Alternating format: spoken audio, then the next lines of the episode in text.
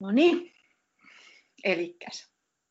Tervetuloa kuuntelemaan vielä nimetöntä podcastia, jolla minä, toimittaja Taru Torikka, haastattelen ihmisiä, jotka kirjoittavat kirjoja ja joita ihailen. Tämän podcastin tarkoitus kestää ainakin tämä koronakaranteenin, lockdownin pahin aika. Ehkä tuottaa iloa joillekin, ehkä antaa ajattelemisen aihetta joillekin. Vähän korvata sitä kaikkea kirjallisuuspuhetta ja taidepuhetta ja filosofiaa, mitä ilman me jäädään julkisilla paikoilla tänä keväänä. Pahoittelen, jos äänenlaatu ei aivan vastaa standardeja. Hoidetaan tämä ilmaisen videopuheluvälineen välityksellä ja, ja tota,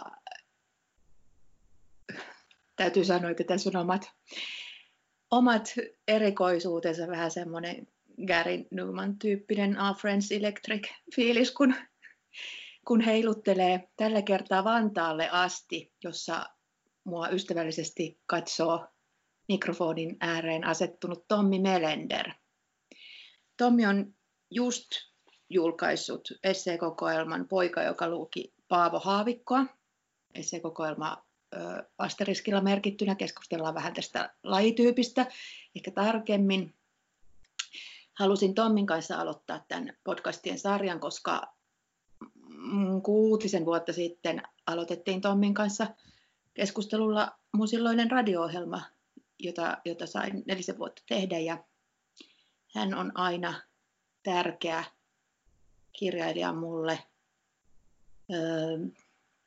joka herättää ajattelua, herättää vastustusta, herättää ärsyttää vähän, mutta itse asiassa lukiessani poikaa, joka luki Paavo Haavikkoa, mä huomasin, että mä oon pelottavan samo, samalla tavoin monesti ajattelen kuin Tommi, ja tämähän on Tommi hälyttävä, että minä naisena luen, luen keski-ikäistä suomalaista miestä kuin peiliin katsoisi, tai miten se nyt sanoisi. Mutta ennen kaikkea onnittelut loistavasta kirjasta. Kiitos tästä. Kiitos, kiitos. Ö, miltä tuntuu, kun tämä kirja, taidetaan keskustella nyt julkkariviikolla. Se virallinen päivä taisi olla tuossa tiistaina. Joo. Ja onko tämä kirjan julkaisu kevät ajankohta, niin miten tämä poikkeaa normaaleista, muuten kuin tietysti sillä, että me ollaan kaikki kotonamme? No sehän siinä suuri on, että tietysti sitten yleensä on keväisiä, varsinkin syksyisin paljon tämmöisiä julkkareita, joita kirjailijat järjestää. Mm-hmm. Mä en ole läheskään aina järjestänyt omilla kirjoillani, mutta joskus on, mutta sitten käy, tulee käytyä valikoidusti toisten kollegojen julkkareissa. Nyt ne on kokonaan pois. Ja sitten tietysti se, että kirjastot on kiinni käsittääkseni edelleen, niin se ei tietysti mulle päin näy, mutta se tietysti kirja, kirjalle näkyy se, että lukijat ei pääse siihen käsiksi.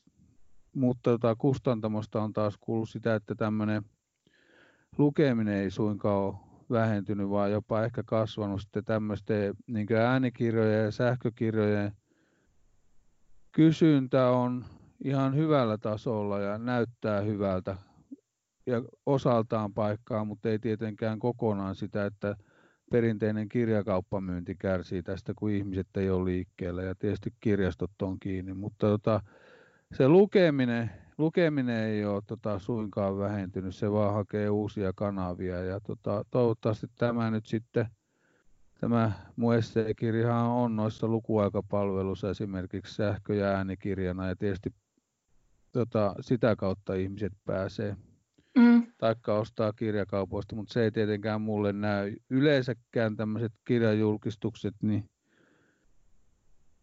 ne ei mun elämää hirveästi on muuttanut missään vaiheessa. Joskus tietysti tulee tämmöisiä tota, esiintymispyytöjä vastaavia. Nyt mihinkään tämmöisiä yleisötilaisuuksia niitä ei tule. Haastatteluja on jonkun verran ollut. Mutta että tota, täällä kotona ollessa niin ei kauhean erilaiselta tunnu kuin normaalistikaan. Mm, se on mielenkiintoista just tämä, kun nyt kaikki tekee etätöitä ja sun kanssa molemmat säkin jättäydyit, mistä kirjoitatkin tuossa kirjassa, niin nyt vapaaksi kirjailijaksi Syksyllä, joku aika joo. sitten, joo. Viime niin, syksyn. Niin, niin, niin tavallaan mietin just tätä kirjakevät-ilmiötä ja kaikkea sellaisia, että, että toisaalta se on aina sellainen yhdistelmä sellaista, sellaisten ihmisten, jotka on intensiivisesti tottuneet olemaan yksin itsensä kanssa, ajatustensa kanssa, työstämään niitä. Ja sitten tulee sellaisia pulpahduksia, kun se teos Joo. julkaistaan tai käydään kavereiden julkkarissa ja Kyllä. niin kuin, semmoisia, mutta sitten kuitenkin niin kuin se kotona olo ja itsen kanssa työskentely mm. ei ole vierasta tai Se ei ole mulle ollenkaan vierasta. Ja sitä paitsi tota, silloin kun mä olin palkkatyössä vielä, niin mä tein silloinkin paljon etä, etänä niitä lehtijuttuja. Itse asiassa teen nyt free-pohjalta edelleenkin mm-hmm. jonkun verran näitä toimittajahommia. Ja mun täytyy sanoa, sanoa että itselleni niin mun olisi paljon vaikeampaa tehdä mitään toimistossa muiden ihmisten ympäröimänä, Joo. kun siinä on niin paljon virikkeitä. Ei, varsinkin tämmöiset avokonttorit. Mä jossain TV-ohjelmassa näin vähän sen jälkeen, kun mä olin irtisanoutunut, niin jonkun tämmöiseen uutisinsertin, jossa oli oikein iso avokonttori. Tuli, tunsin melkein tämmöistä fyysistä pahaa oloa, kun ajattelin, että tota, joutuisi vielä olla sellaisessa. Mä oon erittäin epäsopiva henkilö tämmöiseen avokonttorityyliseen toimistoon. Mä sumenen siellä täysin ja en saa mitään järkevää tekstiä aikaiseksi. Että tota, jonkunlainen aistiyliherkkyys varmaan vaanii. Ja tota, Mhm. muutenkin on aika tämmöinen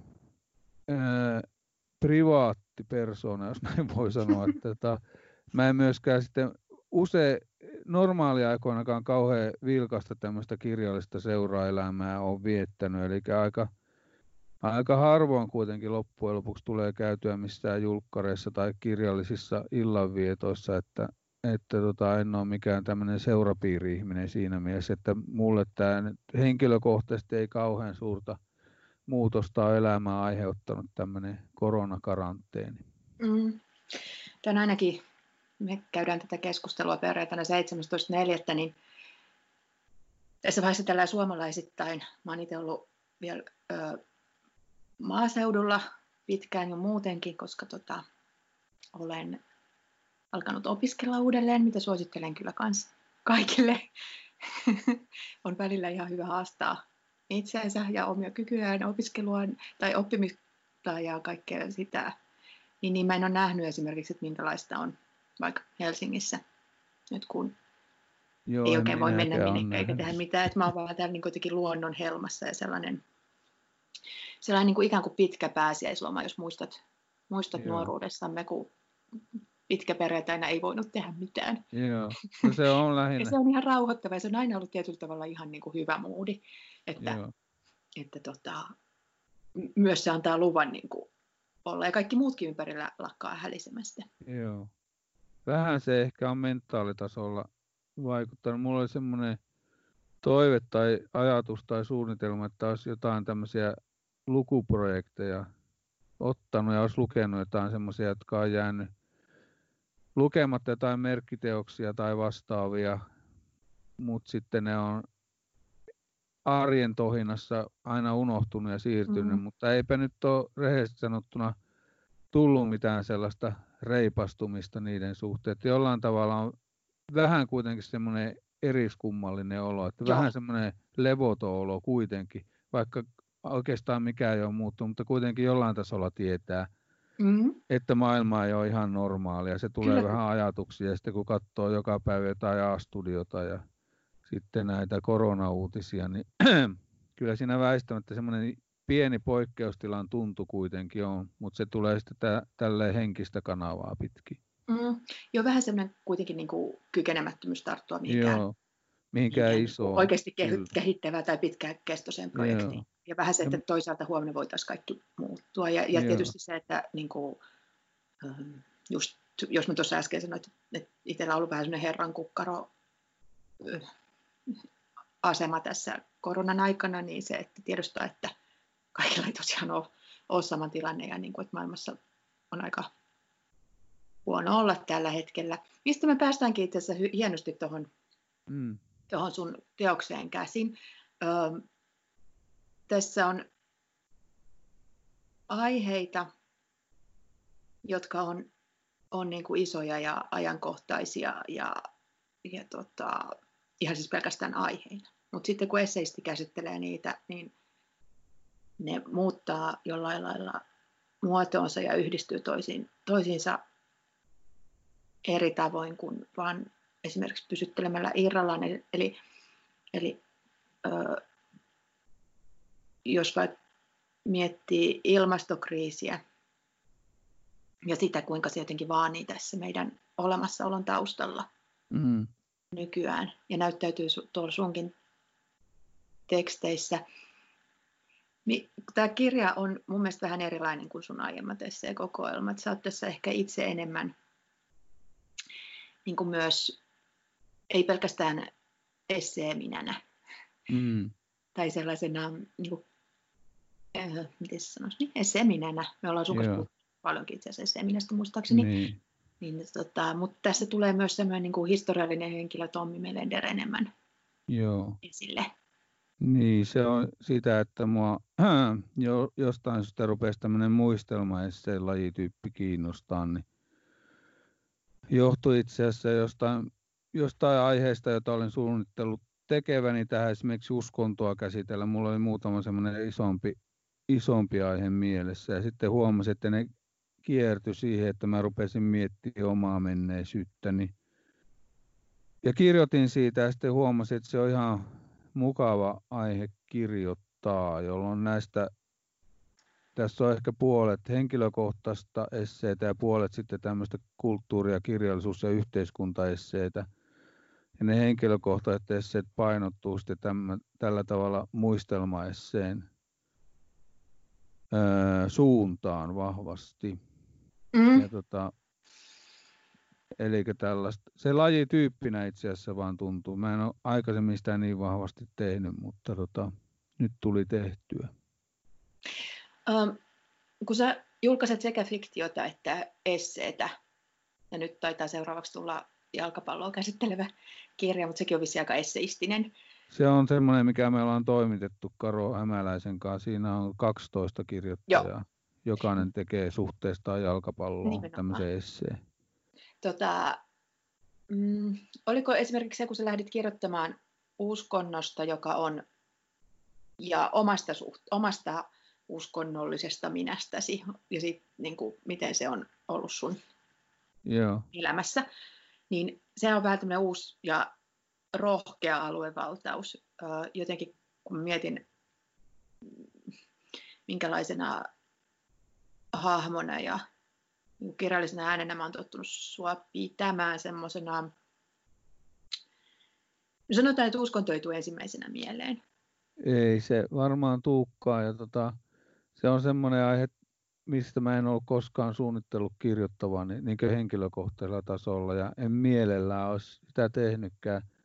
Mm. Ja siis taustalla on se, että mulla oli... Kysyä, että oliko sinulla pakko ikään kuin kuitenkin mennä sitä päin, kuten, kuten sanotaan. Että jotenkin no niin se on siis silleen, että jos vertaa esseitä vaikka lehtijuttuun, niin lehtijutusta tulee yleensä semmoinen kuin pitääkin, mm. ns. Mutta esseestä tulee yleensä jotain muuta kuin mitä oli suunnitellut. Ja mä en ollut suunnitellut, että mä kertoisin niistä ajoista, kun mä olin tolleen parikymppinen ja sitten oli semmoinen lyhy ehkä herätyskristillinen vaihe. Mä en ole itse asiassa siitä nykyisille ystäville ja tuttaville niin oikeastaan kellekään kertonut, että se on jäänyt näin niin menneisyyteen ja missään nimessä en ollut ajatellut, että ikinä siitä kirjoittaisin mitään.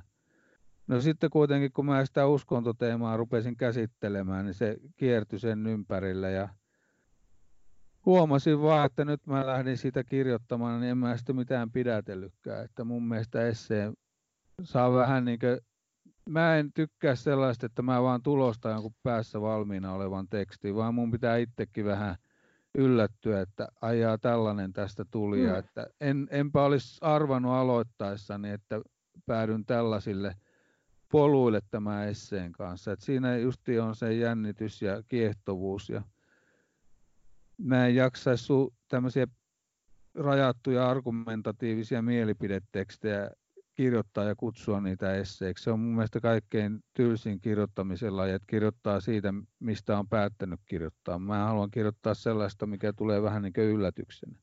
Mm. Ja niin se, se tuo, ei mm. ollut yhtään suunnitelmaan kuuluvaa, mutta se uskonto se sitten meni sellaiseksi, että tota, siinä on sitä henkilökohtaista historiaa. Ja useinhan ne syntyy sille, että mä sitä aihetta pyörittelen pitkään ja teen muistivihkoon sen teeman alle. Mulla on muistivihko rajattuna eri aihepiireihin ja sitten mä kuhunkin aihepiiriin aina raapustan muistiinpanoja ja irtoajatuksia ja irtolauseita. Ja sitten kun niitä on niin sanotusti kriittinen massa koossa, niin sitten mä rupean työstämään niistä esseitä. Yleensä ne vielä menee niin, että ne tärkeimpinä kokemani muistivihkoajatukset ei sitten päädykään siihen esseeseen. No kuitenkin mulle rupeaa sitten tulemaan siihen uskontokategoriaan muistivihkoon niin aika paljon niitä henkilökohtaisia juttuja. Mä huomasin sitten, että kun rupesin kirjoittaa sitä esseitä, niin ne sitten nousi vielä etualalle siinä varsinaisessa esseessä. Eli tämä vähän tuli yllätyksenä, mutta Joo. tulipahan tehtyä. Joo, toi on, mitä sanoit, niin se on varmaan se esseen salaisuus ja, ja tota, viehättävyys myös lukijalle. Mä jotenkin itse on jotenkin, mä, mulle esse on ehkä mieluisinta luettavaa. Sitten mä oon myös hirveän vihainen, jos mulle tyrkytetään esseenä sellaista, mikä ei sitä ole, joka on just vaikka mielipidekirjoitus tai kolumni. kolumni tai tätä tämmöinen niin kuin, tiedätkö, opiskeluista tuttu esseemäinen esitys jostain Joo. aiheesta. Ja, tota, ja kuten säkin tässä kirjassa ja varmaan kaikissa kirjoissa usein niin kuin palaat Michel de niin sinne niin kuin, että mistä essee lähtee, niin se myös niin kuin jotenkin se vaan, se vaan vaatii sen iksen siihen mukaan ja se, Joo. sitä ei voi jotenkin just varmaan niin kuin uskonnosta tai tuollaisesta niin ns. vaikeasta, itselle vaikeasta aiheesta tai minkä haluaisi ehkä unohtaa tai mm. jotenkin ohittaa, niin, niin sit ei pysty kirjoittamaan tuomatta just nimenomaan. Ja sitten kun on, onnistuu niin kuin meneen sinne oman äh, synkkään historiaan, ja, niin. ja niin kuin minään jossain vaiheessa, niin sitten se niin kuin lähtee. Joo. Ja resonoi myös lukijassa. Enkä tarkoita siis, kun mä jotenkin sanoin tuossa aikaisemmin, että, että mä huomaan nyökkäileväni, kun luen sun tekstejä, niin en sen takia, että, että mä haluaisin postata niitä Facebookiin sillä että just näin ja allekirjoitan tämän, koska sehän ei ole ikinä esseen. Niin ei, ei esseitä pidä lukeekaan mielestäni. Ei. Että ne, Mutta sillä niin että se aiheuttaa jotain semmoisia niin kuin, tiettyjä ajatuskulkuja ja tönää, tönäilee niin kuin Joo. omia oletuksia ja ajatuksia hirveästi liikkeelle. Ja sitten parhaimmillaan siinä on myöskin lukijalla se yllättämisen mahdollisuus. Mä uskon, että kun sitä uskontoisseita, jos rupeaa lukemaan tietämättä mitä tulee, niin siinähän lähtee Seppo Heikinheimo mm. muistelmista liikkeelle ja Seppo Heikinheimo itsemurhasta ja uskonkriisistä tai tällaisesta. Niin se vähän vaivihkaa sitten kulkeutuu siihen mun henkilökohtaiselle alueelle. Kyllä. Että, tota... Esimerkiksi Michel Welbeckin kautta, josta sä oot kirjoittanut paljon ja, ja tota, josta tässä on paljon sellaisia henkilöitä pompahtelee näissä sun teksteissäsi tämmöisiä isoja miehiä kulttuurissamme, jotka tota, tota, tota, jotenkin niin kuin usein esiintyy vain siinä karikatyyreinä ja niin kuin just esimerkiksi Welbeckin ja uskonnon, myös niin kuin islamin suhde on paljon monitahoisempi kuin, Joo, kyllä. kuin, niin kuin mitä Nopsaan otsikot lukemalla voisi ajatella. Niin, otsikoiden perusteella se on pelkästään islamofobia eikä mitään mm-hmm. muuta. Se alistumis, alistuminen kirjaa luettiin sen aikaisemman islamofobian läpi, vaikka sehän on oikeastaan myöskin jonkunlainen tämmöinen vähän hyvin omalaatuinen kunnianosoitus islamin uskolle se mm. romaani. No mutta onhan tuolla sitten Bell Hooksia käsittelee, sitten siellä on ää, kaksi prosaistia, jota otan tarkempaan tarkasteluun, niin on Mailis de Kerangal ja Jenni Erpenbeck, jotka on molemmat tietysti naisprosaisteja. Että ehkä tässä on vähän tasapainoisempi se jaottelu, jos väistämättä pitää palauttaa näitä henkilöitä, joita tässä kirjassa esiintyy, niin sukupuoliasetelmiin. Mm. Niin. Mm. Mikä ei välttämättä ole kauhean hedelmällinen tai kiinnostava Niin, en mä nyt itse sitä ajatellutkaan. Tota, se, ne tulee oikeastaan sattumalta, mutta tietysti mulla on semmoinen vinooma, että suurimman osan ää, aikaa, jolloin mä oon lukenut kirjoja, niin miehet on hallinnut sitä mun lukemista, mikä on aika yleistä niin miespuolisille lukijoille. Niin kuin Vladimir Nabokov sanoi joskus, että jokainen mieslukija on lukijana homoseksuaali. Ja mä oon oikeastaan vasta tyyliin viimeisen viiden tai kymmenen vuoden aikana ihan tietoisesti korjannut sitä omaa lukujakaumaa. Että just katsoin jotain, mitä mä oon Parnassoa arvostellut viime vuosina, mitä kirjoja, niin aika tasaan se on mennyt. Että, mm. Ja myöskin omissa lukemisissani nykyään, niin kyllä mä, se menee jo nykyään ihan luontevasti, että mä, mulle valikoituu hyvin paljon naiskirjailijoita.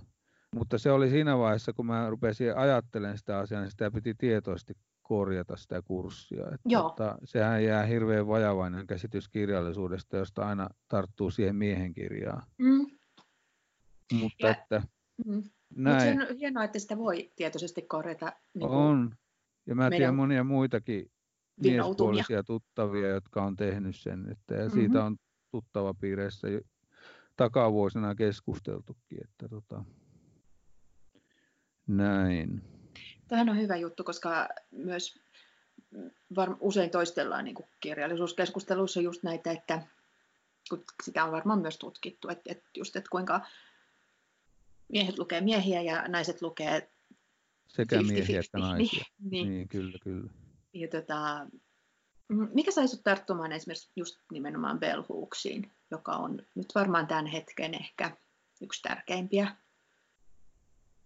se oli, että mä vaan tota, sellaisia kirjoja, joita mä oon viime vuosina lukenut, niin siinä yksi niistä oli, oli tota, joka herätti ajatuksia, oli justiin se The Will to Change-kirja, joka käsittelee siis tämmöistä ahdasta maskuliinisuutta ja kuinka siitä voi päästä yli ja eroon ja eteenpäin.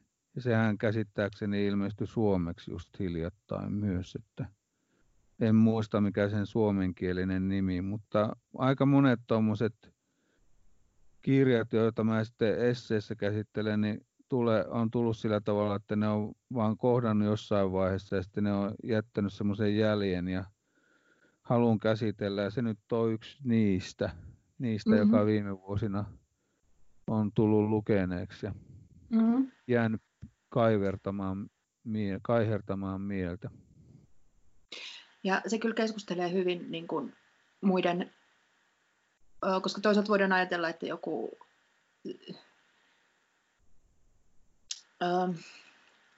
miten mä nyt sen sanoisin, nämä kriisit tavallaan, mitkä, mitkä on tällaisia isoja äh, aikamme kriisejä, mitä sä käsittelet tässä, on sitten ilmastokriisi, meidän poliittisen maailmanjärjestyksen kriisi, maskuliinisuuden kriisi, uskonnon mm. kriisi, mm. niin tota, sehän niin kuin toimii siellä niiden kanssa tosi kiinnostavasti ja jonkun varmaan saa aika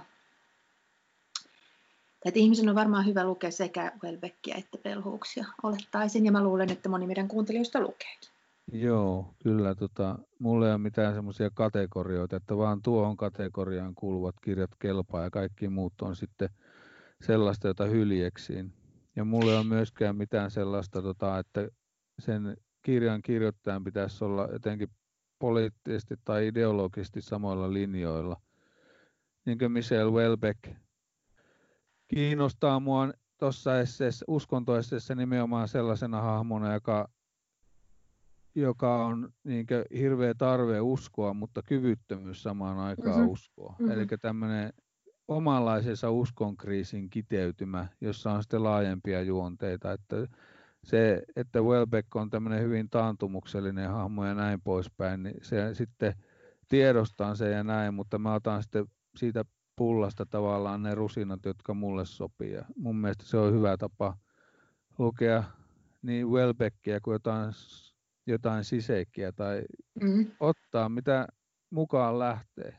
Kyllä, kyllä ja niin kuin olla, mä jotenkin, musta tuntuu, että tänä, hetkenä voi olla, että tämä on niin ollut olemassa aina tällainen lukutapa tai, tai niin kuin ihmisen suhtautumistapa, mutta minusta tuntuu, että me jotenkin nyt ollaan unohdettu niin kuin liikaakin se sellainen ysärimäinen, öö, on vain tekstejä, tekijä Joo. on kuollut. Ja tota, mulla se on kyllä. Mulla joo, se on mulla myös kanssa. Terveisiä Pekka Tammelle, Ent-professorille Tampereella, joka tota, oli muuten kova Nabokov-tuntija, tai on edelleen.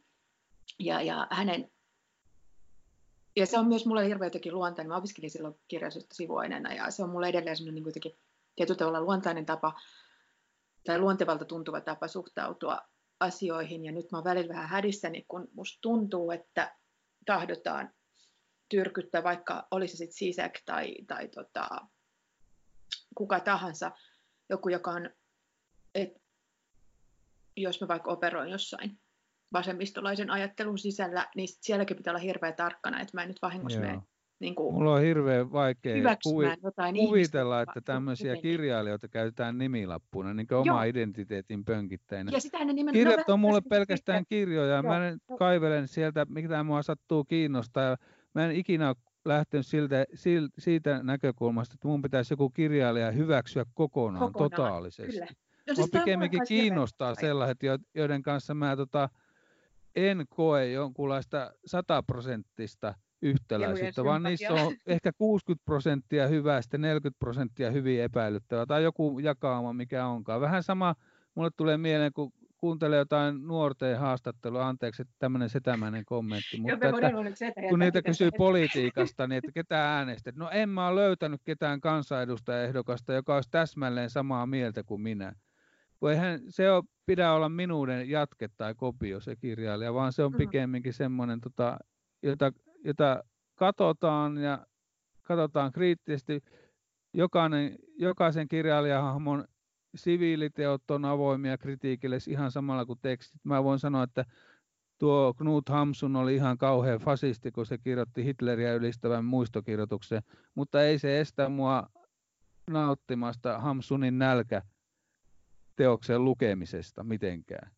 Mm-hmm. Kuitenkin mulla säilyy selvä järki, että, se, että mä luen nälän, niin se ei tartuta muuhun mitään fasismin basillia, koska nälän kirjoittaja ihaili Hitleriä. Joo, toi on varmaan se ytimessä oleva ajatus, että tota, just toi, että lukemalla jonkun tekstiä, niin se ei niin kuin tartu sinuun se kaikki, kaikki sen identiteetti ja kaikki, kaikki sen ihmisen niin kuin, ihmisenä tekemä, ajattelema ei todellakaan. Ja, ja jotenkin nämä tahtoo nyt se, sekoittua tässä meidän maailmassa. Mä luulen, että sillä on tekemistä sen kanssa, että, että ihmiset on niin kuin atomisoituneet ja, ja individualisoituneet entistä enemmän, ja sitten samalla me totta kai on suuren ajattelijan Mikko Alatalon sanoin ihmisen ikävä toisen luo, ja toinen kirjoitetaan siis isolla. Tota, niin, niin me silloin käytetään ö, just näitä nimilappuja, markkereita, identiteettejä. Hei, mä, oon, mä, oon niin kuin, mä tykkään näistä. Mm. Mä oon hyvä, hyvä tyyppi. tyyppi. Mä ajattelen aina oikein. Ja sittenhän, jos mä asemoin, mä oon tänään käynyt sellaista keskustelua, missä tämä on tullut hyvin vahvasti esille, joten tota, lipsahdan tästä nyt kirjallisuuskeskustelusta ns. oikeaan maailmaan, mutta siis sellainen, että koska mä oon myös asemoinut nyt itseni hyvien puolelle, koska mä luen mm. oikeita tekstejä siteraan niitä oikein ja niin kuin oikeista syistä, niin, niin tota, sitten jos mä teenkin jotain väärin, esimerkiksi käyttäydyn niin kuin huonosti, tölvin jotain, jolla on jossain muussa asemassa, sitten kun mulle huomautaan siitä, niin mä joudun hirveäseen identiteettikriisiin ja spiraaliin, koska eihän minä hyvä ihminen voi tehdä mitään. Ja sitten tämä sama just, mikä politiikkaan ulottuu myös Suomessa, nyt se sellainen, niin kuin, mikä vähän jännittävää, kun meillä on meillä on niin kuin, esimerkiksi pääministeristä tällä hetkellä, niin mä en tiedä missä se menee se sellainen niin kuin terveen ihailun raja ja, ja henkilökultin rakentaminen, ja varsinkin kun hän luultavasti itse henkilönä ja poliitikkona tahtoisi olla aika asialinjalla. Ja, Joo, I, semmoinen kuva mullekin on välittynyt. Ja vielä vähän niin kuin vanhanaikaisen demari, mistä me päästäänkin tähän toiseen isoon aiheeseen, tai nämä kaikki on koko ajan mun mielessä sun, sun teoksen luettua niin kuin jotenkin lomittain, ja, ja ristikoituu, koska mun mielestä vähintään yhtä vaikeaa ei kun oma uskonnollisuus on oman STP-suhteen käsittely. Joo. Siitäkin saa Niin, siinä on semmoinen esse kuin poliittinen historia, niin jossa tota, myöskin oma tam, tavallaan menneisyyden kautta haarukoon sitä, millaista on ollut kasvaa tämmöisessä, tämmöisessä agraariyhteiskunnasta hyvinvointivaltioksi muuttuvassa ja teollistuvassa Suomessa ja siinä poliittisessa julkisuudessa, joka on ollut ensin Kekkosen aikaa ja sitten Kekkosen jälkeistä aikaa, niin niiden omien kokemusten kautta haarukoin sitten vähän tämmöistä laajempaa kuvaa. Ja mulla tosiaan oli sitten semmoinen ajatus jossain 2000-luvun alkupuolella, että ymmärtääkseen tällaista suomalaista poliittista psykohistoriaa, niin pitää lukea merkittävien demaaripoliitikkojen elämäkertoja ja heidän omia kirjojaan. Mä sitten luin niitä jonkun verran. Ja kun kuitenkin se Suomi, johon minä kasvoin, niin se oli tämmöinen punamuulta Suomi, jossa mm. vielä ehkä hallitsi tämä sosiaalidemokraattinen yhteiskunta-ajattelu ja yhteiskuntamalli. Se vähän iskostui sitten jopa minun mieleeni, joka kasvoin hyvin keskustalaisessa, jopa tämmöisessä hyvin raivokkaan keskustalaisessa perheessä ja suvussa. Raivokkaan keskustalainen kuulostaa aika. Sillä tavalla ei käyttäytymisen tasolla raivokkaasta, mutta tota keskustalaisiin arvoihin sillä tavalla vähän epäterveelliseen, kiihkeästi kiinnittyneessä kasvuympäristössä. Mm-hmm. Ja että keskusta edusti sellaista poliittista puhtautta ja moraalista suoraselkäisyyttä, minkä poliittiseen historiaan tuntevalle herättää vähän niin tyrskähdyksiä, kun siellä on ollut yhtä sun toista suhmurointia. Ja sitten demaarit oli aina tämmöisiä vähän ketkuja ja kaikki demaaripoliitikkojen tekemiset ja sanomiset mun omassa kasvuympäristössä tulkittiin tämmöisen keskustalaisen paranoian kautta, että aina mm-hmm. siellä on joku salaliitto rakenteilla ja Kalevi Sorsa aina kun puhuu, niin puhuu äärimmäisen kierrosti. Ja että kes, keskusta on jonkunlainen tämmöinen ankkuri, jota ilman tämä koko suomalainen politiikka ja yhteiskunta joutuisi ihan hunningolle, kun demarit pääsis mellastamaan ja kaikki pistettäisiin tasaan ja mitä kaikkea kamaluutta siitä seuraskaan. No tuollaisessa ympäristössä mä sitten kasvoin ja mutta kaiken sen läpi kuitenkin tuli tämmöinen tietty sosiaalidemokraattisesta arvomaailmasta lähtevä eetos, että tota, jossa oli hyvin voimakas, voimakas kiinnittyminen kuitenkin tämmöiseen hyvinvointivaltioon, mutta se tapahtui nimenomaan työn kautta, että meidän työllähän me rakennetaan mm-hmm. tämä hyvinvointivaltio. Jos ei tehdä työtä, niin hyvinvointivaltiotakaan ei ole sitten. No nythän se on monilla demareillakin, mutta tota, meidän suvussa oli se, että se, se sosiaalidemokraattinen ideaali myytiin nimenomaan sen kautta, että se korosti niin voimakkaasti sitä työtä, joka oli siis korkein arvo Kyllä. Keskipohja, keskipohjalaisessa ympäristössä, jossa kasvoin nuorukaiseksi. Mm-hmm. Tota, mm, on mielenkiintoista. Mä mietin äh, tuota tekstiä lukeessa ja tietysti itsekkäästi egoistisesti itseäni siihen peilatessa. Mä olen sen verran nuorempi, että tota, mulle niin kuin ensimmäinen presidentti on Koivisto, siis mihin mulla on itsellä suhde ja, ja mikä vaikuttaa, niin kuin, mikä juttelee ransukoiran kanssa ja, ja on mm. sellainen jotenkin luotettava hahmo ja, ja niin kuin, mm, kuka se nyt olikaan, joka jossain vaiheessa 90-lukua totesi, että me kaikki, että niin kuin, jotenkin se sellainen sosiaalidemokratia on se sellainen niin perusasetus, että se nyt vaan on niin kuin jotenkin suomalaisessa vähän niin kuin, että me kaikki ollaan, Joo. meillä kaikilla on pieni, pieni demari sisällä, niin sitten se on vähän niin kuin jo ollut mun elämässä niin kuin pase ja ohi, ja, ja että sosiaalidemokratia teki sen, mitä sen piti, ja sitten me voidaan siihen niin kuin rakentaa jotenkin yksilöllisempää ja valinnan mm. vapauteen perustuvampaa ja, ja jotenkin näennäisesti kansainvälisempää Niin, se oli se maailmaa. 80-luvun alussa tapahtunut käänne, että tota, tämmöinen täystyöllisyyden ja kattavien, alati kasvavien hyvinvointipalveluiden ideaali, niin se sitten vähän peittyi tämmöisten taloudellisten realiteettien alle, että sitten ruvettiin vapauttaa markkinoita, mm-hmm. puhumaan sään, sääntelyn turmiollisuudesta ja näin poispäin. Ja sittenhän se on johtanut tämmöiseen maailmaan, jossa on aika paljon erilaisia taloudellisia kriisejä ollut. Näin, näin voidaan sehän, todeta. Se, se, sehän tuli jo 90-luvun alussa tämä lama. Ja, tota, tietysti selittää yhdeltä osalta se rahamarkkinoiden vapauttaminen ja sen synnyttämät kuplat ja sitten vielä idän kaupan romahdus tuli siihen päälle. Ja sen ja. jälkeen on ollut muualla maailmassa finanssikriisiä vaikka kuinka paljon ja 2008 tuli taas sitten globaali finanssikriisi, joka taas johtui tavallaan tämmöistä finanssikapitalismin ää, toiminta tai ylilyönneistä asuntomarkkinakuplasta, joka levisi sitten tämmöisten sijoitustuotteiden kautta rahamark- rahoitusmarkkinoille yleisemmin ja sieltä reaalitalouteen ja näin poispäin. Että nythän on vähän semmoista, mä oon huomannut, että haikaillaan takaisin sellaista No tästä mun piti... toimivaa, vahvaa valtiota. Kyllä, että kyllä, ensimmäistä kyllä. kertaa varmaan 30 vuoteen niin valtio herättää positiivisia mielikuvia myöskin poliittisen kentän vähän oikealla laidalla tai siinä keskusta oikeistolaisella Joo. akselilla. Tähän mä just olin tulossa, että niin kuin, jos jotenkin, mä itse olen ehkä vähän sellainen niin kuin sisäinen demari, arvostan hyvinvointivaltiota ja, ja tuota, sen, sen meidän Suomia vapauksia, varsinkin kun tota, mm, on aika läheltä nähnyt esimerkiksi amerikkalaisen yhteiskunnan yeah.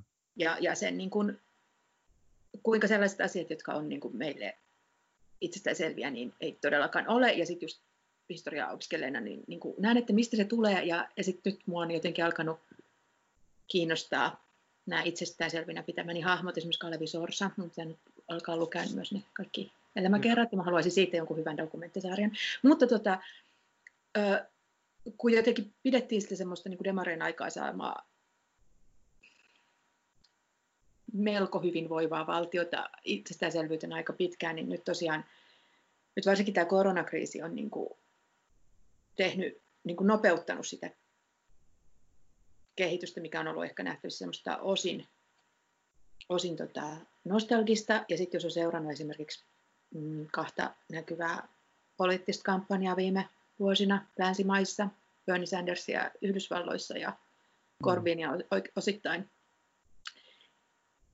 Iso-Britanniassa, missä tavallaan molemmat halus palauttaa omat puolueensa vähän sellaisille työväen puoluemaisille juurille. Ja, ja niin kuin, esimerkiksi Sandersin ajatukset mikään ei ollut kauhean uusia, vaan, ei, vaan niin kuin ainakaan meille Pohjoismaalta.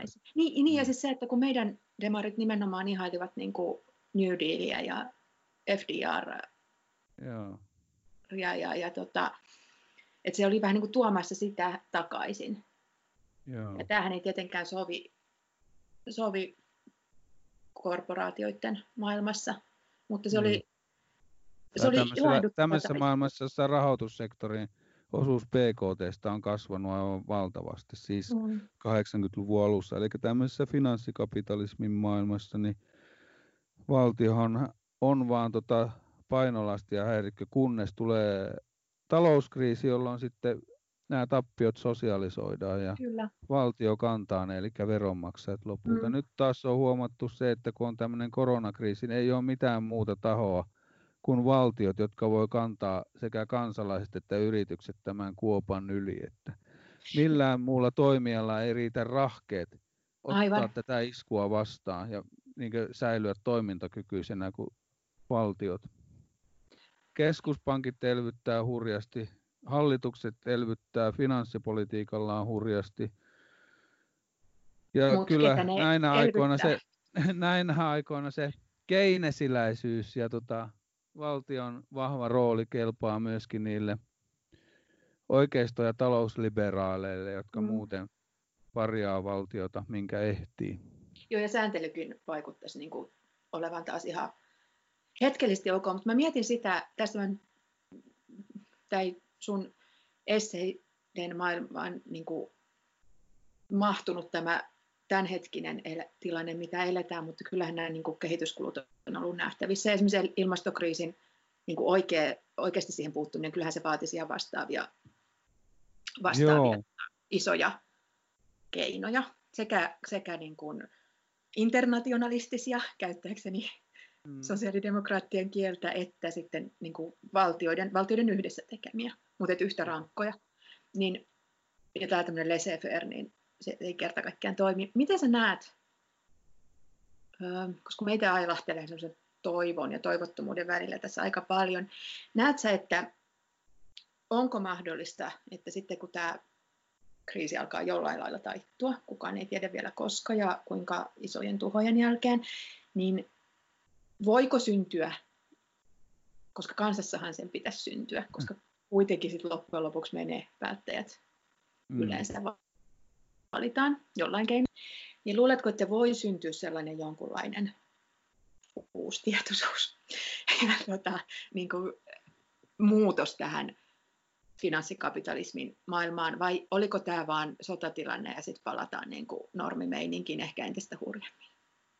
Se on hirveän vaikea. Tota, kun tässä on sellainen tun, tilanne, että jos sä kysyt tuon, että miten maailma muuttuu tästä, niin Muuttuuko ihminen mihin suuntaan? Niin, ne, kukin viiteryhmä antaa itselleen mieluisan vastauksen. Mm-hmm. Ne, jotka kannattaa globalisaatiota, niin niiden mielestä tämä korostaa tämä kriisi, että globalisaatiota tarvitaan kipeämmin kuin koskaan. Taas ne, jotka on tämmöisiä oikeistopopulisteja ja kansallismielisiä, ne, niille tämä on todiste siitä, että valtion pitää pitää huolta vaan omistaan ja olla solidaarinen vaan sisäryhmälleen. Mm-hmm. Ja sitten mm-hmm. jotkut ilmastoaktivistit antaa semmoisen prognoosin, että nyt tämä on osoittanut sen, että voidaan tehdä nopeastikin pitkälle meneviä toimia. Samanlaisia toimia tullaan tekemään sitten ilmaston pelastamiseksi, koska muuta vaihtoehtoa ei ole.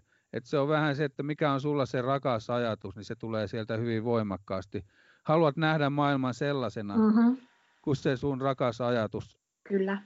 sanoo sen Sitä mä tässä just pelkään, että, että mutta sitten ne muut vaihtoehdot tuntuu niin hirvittävän. Mä en oikeasti tiedä, kun ei, mä en usko mihinkään sellaisen, että on olemassa joku historian käsikirjoitus, että historia on joku tämmöinen teleologinen prosessi, joka etenee kohti täydellistymistä mm-hmm. ja sen täydellistymisen, tämähän on tämmöinen liberaali ja rakas ajatus, Kyllä. että maailmanhistoria on osoittava Viktor Orbanin olevan väärässä tai Donald Trumpin olevan väärässä, että tämmöinen demokratia ja avoin yhteiskunta on kaikkein paras. Ja tulee tämä. välillä aina takaiskuja, mm-hmm. mutta sitten aina lopulta palataan sille tota, kaitselmuksen tielle, että tota, mennään marssi. kohti historian lopun maisemaa, jossa on vapaat markkinat, vapaa demokratia. Näin. En mä usko, että on mitään historian käsikirjoituksia. Me, me tehdään itse se historia. Sit, mä en rehellisesti sanottuna osaa sanoa, että millä todennäköisyydellä me mennään kohti jotain hyvää skenaariota tämän jälkeen tai jotain synkkää skenaariota. Mutta se on ainakin selvää, että jos ei tavallaan jonkunlaista poliittista käännettä tuu, joka vaikuttaa tämmöiseen yleiseen kansainväliseen ilmapiiriin, tyyliin, että Trumpin tilalle tulisi joku avarakatseisempi henkilö tai näin, niin sitten tämmöiset pelimerkit alkaa olla aika vähissä, koska niille ilmasto toimille olisi aika kipeä tarve ja ne pitäisi aika nopeasti saada vauhtiin. Mm. Nimenomaan Eli ja aikaikkuna alkaa sulkeutua, tämmöistä kliseistä termiä käytetään. Kyllä, kyllä. Ja, tota, ja jotenkin mun mielestä tällainen niin kuin yksittäisenä ihmisenä niin on just mm, se, että lamaantuuko tämän kaiken edessä sit lopulta vai, vai niin kuin, ö, saadaanko myös me, ja nyt tarkoitan niin kuin laajemmin meitä, en vaan niin kuin meitä kahta tässä keskustelevaa tai suomalaisia tai hyväosaisia suomalaisia, vaan niin kuin ihmiset maailmassa, niin pystytäänkö me rakentamaan jotenkin sellaisia yhteyksiä ja muuta, joilla niin kuin sitä suuntaa käännetään muuhunkin kuin aina vaan huonompaa. Niin.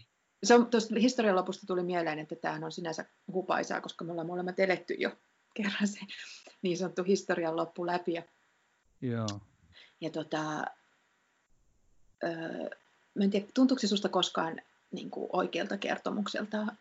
Ai se Ostitko Fukuja. ikinä niin, Fukuyaman niin kuin ajatuksia?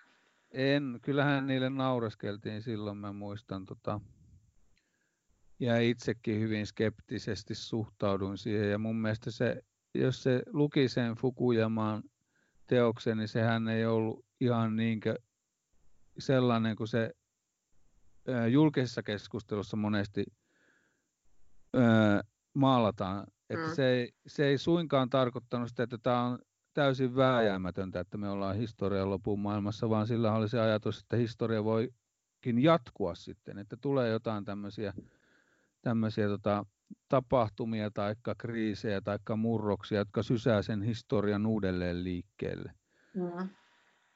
Että se ei ihan niin, niin tota hassuukkeli ollutkaan kuin mitä mä kuvittelin silloin, kun mä ensimmäistä kertaa näin jotain se haastattelua silloin. Mm.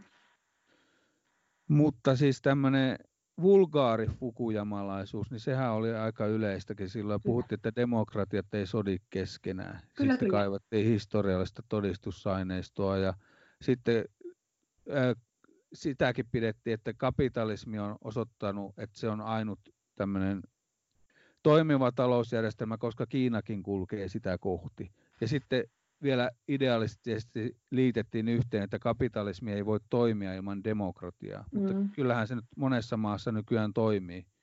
Joko vajavaisella demokratialla tai täydellisellä, täydellisellä demokratian puutteella, koska jos saatte, että kapitalismi on sitä, että, että tiet, tietty, tota, tietty pääoma, pääomakonstellaatio pyörittää sitä taloutta, niin kyllähän se kapitalismi sinänsä hallitsee maailmaa edelleen, mutta tota, että si, siinä on erilaisia tota, versioita siitä, eikä tämä meidän länsimainen versio liberaalikapitalismi ole suinkaan se ainoa, eikä se ole suinkaan missään kirjoitettu, että se, se tulee voittamaan tämä historiallisen taistelun ja hallitsemaan maailmaa täältä ikuisuuteen.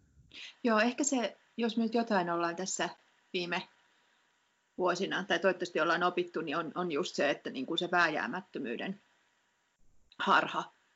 Joo, Että et, et niin kuin just kaikki lopulta ko- kulkee kohti niin. jotenkin, Se on vähän tämmöinen rationaalisin kristi, keinoin. Niin, kristinuskon tota, sekulaari Mm. jääne, että tä- tämmöinen, mennään kohti Jeesuksen uutta tulemista ja taivasten valtakuntaa, ja sitten se taivasten valtakunta nyt sattuu olemaan, se on joku historian lopun konstellaatio, tai sitten se on tämmöinen, tämmöinen ihanteellinen vasemmisto-utopia tai kommunistiutopia, tai sitten se on joku tämmöinen, missä on ilmasto-ongelmat onnistuttu ratkaisemaan, jolla Mm. teknologia kehittyy niin paljon ja ihminen oso- osoittaa taas kerran nerokkuutensa ja pelastaa maapallon. Mä en oikein usko mihinkään tämmöisiin historian käsikirjoituksiin. Sen takia mulla ei ole myöskään niiden tarjoamaa lohdutusta, että kun usko, että historia on avoin ja mikään ei takaa, että tässä käy kauhean hyvin.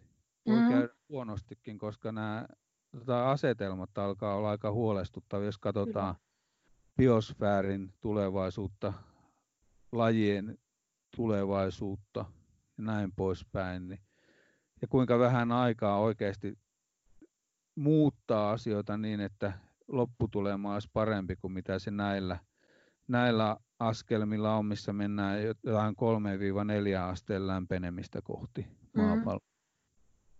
Tota, mainitsit tuossa sanan lohtu, ja just, että sulla ei ole sitä tarjota. Niin, Ja, ja hirve, mm, ei ole sitä tämmöiseen utopian, utopia, utopian suomaa lohtua, että kun mä en voi pitää minkäänlaista historiallista käsikirjoitusta tässä lohdun taustalla, niin mm. ollaan tyhjän päällä tavallaan. Eli silloin ikään kuin meidän pitää jotenkin... Mutta niinhän me ollaan ihmisinä muutenkin Niin, niin, siis sitä mä just Elämä mietin, että- päättyy että- kuolemaan. Me ollaan niin, sitä mä- kuolemaan tuomittuja muutenkin, mutta eihän se, se on just tämän uskonkriisin kanssa se sama, tietoisuus. nimenomaan. Joo. Eli, eli tota se, että, että kuten tässä kirjassakin, niin siis olemme jonkinlaisia Seppo Heikin heimoja. Mutta tota, me kaikki joudutaan tulemaan toimeen paitsi sen Sartren mainitseman Jumalan kuoleman kanssa. Niin. Ja, ja, ja sitä on ollut niin kuin, ja sitä, ilmeisesti sitä tyhjötä voi joko täyttää niin kuin tulevaisuususkolla tai tiedeuskolla tai, tai niin kuin just uskolla siihen, että... Ja sitä on tehokkaasti täytetty. Ja, ja sitten kaikella tällaisella niin kuin, koska esimerkiksi tuo historian loppuhan on käytetty myös siis niin kuin keinona ohjata maailman historiaa. Eli että ollaan niin kuin keskitytty luomaan vaikka toisenlaisia konflikteja, kun nämä nyt ei nämä demokratiat taistele, niin keskitytään nyt sitten laajentamaan sitä demokratiaa, vaikka väkisin. Niin. Niin, niin tota, tämä on hyvin mielenkiintoinen keskustelu, koska se ei tarjoa minkäänlaista lohtua. Sun kirja ei tarjoa sellaisia, niin kuin hyvä kirjallisuus ei koskaan tarjoa sellaisia niin kuin helppoja Joo, tai edes miele- kovin miellyttäviä ajatuksia. Ei valitettavasti ole. Mm. Yritin se silleen lukea, ei vaan, mutta tota, et, ei, niin kuin, mut jotenkin, jotenkin siinä syntyy se lohdun paradoksi. Niin sä? se onkin, joo. Niin, että kun, kun kohtaa, niin, kohtaa sen lohduttomuuden. Mä luulen, että me keskusteltiin tässä joskus, kun edellinen teos käsitteli paljon tätä äh, ikään kuin julman optimismin yeah. ja sen kritiikin yeah. niin kuin, suhdetta. Niin sinne vähän päätyy siihen samaan, että se julma optimismi on nimenomaan julmaa. Se on niin kuin Joo, koska sen rinnalla todellinen ihminen on aina vajavainen. Että se Kyllä. optimismi vaatii niin, niin yliinhimillisiä ponnistuksia sen säilyttäminen, että se ei ole enää mielekästä eikä se enää oikeasti auta sitä ihmistä. Nimenomaan, niin jotenkin nämä teemat kietoutuu mun mielestä kiinnostavasti keskenään ja, ja siksi suosittelen lukemaan pojan, joka luki Paavo Haavikkoa. Sitten varmaan kannattaa lukea myös Paavo Haavikkoa. Mutta tota, tota, tota, senkin takia, että siinä on toinen mielenkiintoinen suomalainen kirjailija, joka jotenkin pystyy yhdistämään talousajattelun ja kirjallisuuden, mikä on mielestäni kauhean antoisa aina sun kanssa keskustelussa ja sua lukiessa.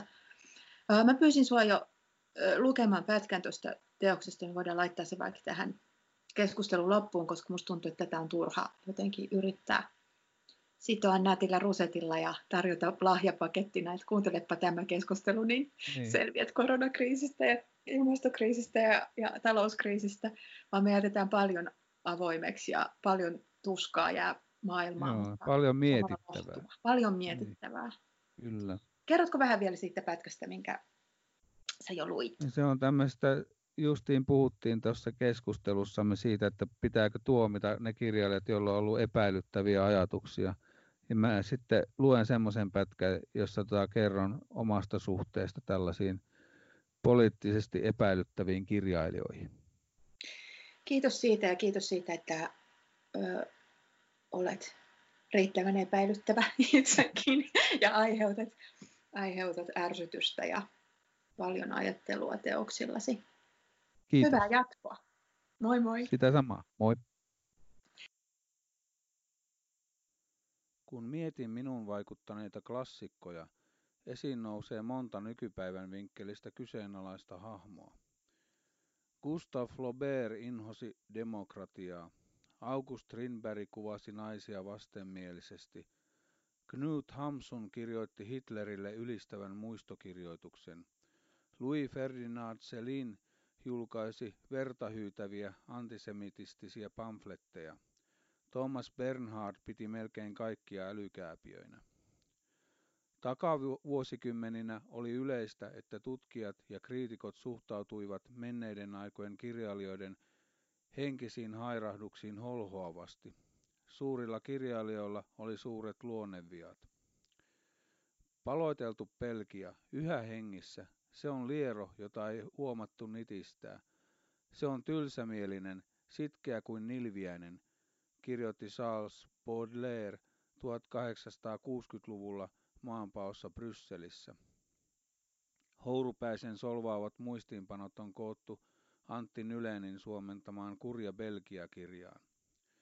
Baudelairein ymmärtäjät selittivät hänen järjettömän tuntuista pelkialaisvihaansa parhain päin patologisoimalla sen. Runoilija ei ollut Brysselissä raivotessaan täysissä sielun ja ruumiin voimissa, koska syfilis oli raunioittanut hänet. Samanlaisella patologisoinnilla hyvän tahtoiset kirjallisuusihmiset ovat lähestyneet myös muita hankalia tapauksia. Eikö Selinen antisemitismiin vaikuttanutkin hänen aivovammansa? Eikö Bernhardin vihamielisyys johtunutkin hänen keuhkosairaudestaan? Parhain päin selittäminen tuntuu yhtä nuhjuiselta kuin oikeamielinen paheksunta, joka nykyisenä uuspuritanismin aikana on huomattavasti yleisempää. En allekirjoittaisi yhtäkään Flaubertin, Strindbergin tai Hamsynin laatimaa poliittista julkilausumaa, mutta pystyn ihailemaan heidän teoksiaan. Se, miten he ajattelivat tai toimivat yksityishenkilöinä, on samalla tavalla kritiikille avointa kuin heidän kirjallisen tuotantonsa, mutta hurskastelevaa sormien heristelyä vastustan. Milan Kundera on kirjoittanut romaanin viisaudesta. Teos ei ole tekijänsä pyrkimysten summa, vaan sisältää myös erilaisia kerrostumia, joita kirjailija ei tiedosta tai tunnista, mutta jotka avautuvat lukijoille. Näen Buvart ja Pekucheessa, punaisessa huoneessa ja nälässä, viisautta, joka nostaa ne tekijöidensä ahtaiden mielenmaisemien yläpuolelle. Niitä lukiessa minulle on saman tekevää, mitä niiden kirjoittajat ovat ajatelleet demokratiasta, naisten asemasta tai fasismista. Olennaista on se, että nuo teokset osuvat päähän ja sydämeen, lievittävät olemisen ja tietämisen tuskaa. Aikoja sitten kuolleiden kirjailijoiden pahat ajatukset eivät aiheuta minulle tartuntavaaraa. Voin kuulla korvissani syytökset. Puolustelet inhottavia valkoisia mieskirjailijoita – vetoamalla esteettiseen arvoon. Pidättäydyn kiivaista puolustuspuheista, kunhan muistutan, että kirjallisuus on lopulta sanataidetta, eikä sanataidetta ole ilman estetiikkaa.